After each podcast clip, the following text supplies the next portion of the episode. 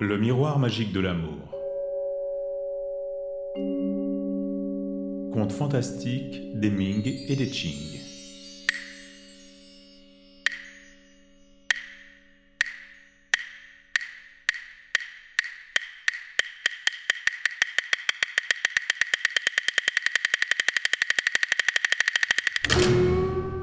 Zi Du.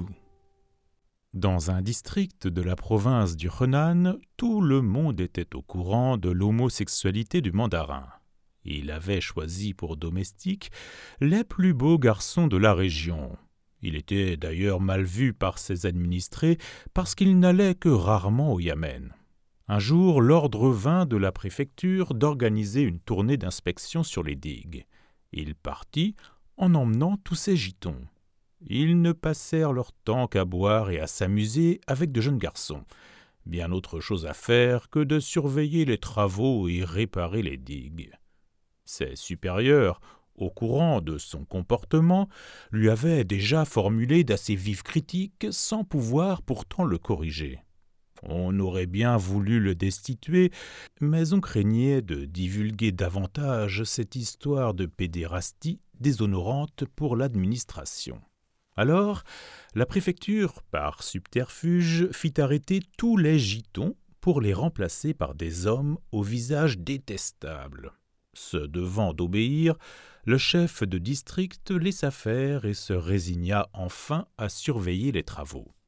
Rentré chez lui, il ne voyait plus que des hommes au teint mat, que des visages sombres grêlés par la petite vérole, que des têtes de brutes, des domestiques d'une vulgarité lamentable. Pas de comparaison, bien sûr, avec ces garçons aux joues si douces, aux fins sourcils, à la silhouette svelte, à la voix cristalline. Il se remit à boire et sombra dans l'alcoolisme. Un soir, qu'il avait congédié tout le monde, après avoir bu tristement seul, il lui revint de beaux souvenirs en évoquant ces histoires de lune blanche et brise fraîche. Il partit se promener vers un bosquet de bambous qu'il avait pris pour un lieu d'aisance, quand il entendit soudain des éclats de rire. Il s'imagina quelques jeunes femmes volages qui s'amusaient entre elles. Condamné à ne plus utiliser les chemins par derrière, il se décida à y aller par devant. Or, écartant les tiges de bambou pour entrer dans le bosquet, que vit-il ? Deux jeunes garçons qui se cachaient là, les robes relevées, en train de faire l'amour à cœur joie. Il s'approcha silencieusement, pensant recourir à la stratégie dite « une flèche deux aigles », c'est-à-dire faire d'une pierre deux coups. Alerté par le bruissement des branches, l'un des garçons détala comme un lièvre, pendant que l'autre resta dans sa position, penché en avant, l'échine bien courbée. À la vue du chef de district, il voulut s'enfuir à son tour, mais trop tard. Il était déjà tombé dans le filet.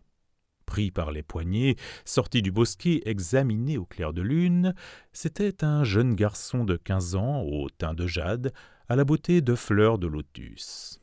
Le chef de district lui demanda son nom et l'entraîna dans sa chambre à coucher. Privé depuis si longtemps, il se rattrapa en caresses multiples et reprenant ses chemins habituels, il en éprouva un extrême plaisir. « Quel était l'autre mignon ?» demanda-t-il. « Moi, je suis Zi Du, » répond le garçon. « Ma rencontre avec vous ce soir n'était pas le jeu du hasard. Nous sommes prédestinés. Je ne suis pas venu pour partager avec vous seulement les plaisirs de la chair, mais d'autres aussi. » et pour revivre de vieux souvenirs. Encore plus enflammé, le chef de district recommença à lui faire l'amour jusqu'à l'aube où le garçon disparut. « Je dois partir, sinon je risque de porter préjudice à votre honneur de mandarin. » Dès lors, il revint chaque soir. Au cours de leur conversation, le chef de district sut que ce jeune homme connaissait l'histoire sur le bout des doigts. Il fut intimement persuadé qu'il avait bien affaire au vrai Zi Du. Un soir, il lui redemanda des nouvelles de l'autre mignon, parce qu'il avait envie de les avoir tous les deux à la fois. Zi Du répondit qu'il était retourné dans la province du Hubei. Au bout de quelques mois, quand les travaux eurent pris fin, Zi Du lui dit adieu. « Nous nous sommes rencontrés depuis si peu de temps qu'il faut se séparer déjà. Que de séparation dans la vie d'un seul homme. Je promets de vous voir l'an prochain, mais maintenant, je ne suis pas disponible. » Il disparut. Rentré chez lui, le chef de district, malade, sec comme une trique, dut s'aliter. Au printemps suivant, il vit dans un rêve revenir Zi Du, qui lui dit « Maintenant, je suis de nouveau disponible. » Il mourut. Celui qui lui a succédé est aussi un homosexuel très épris d'un comédien d'une troupe théâtrale dont on pense qu'il est la réincarnation du précédent chef de district.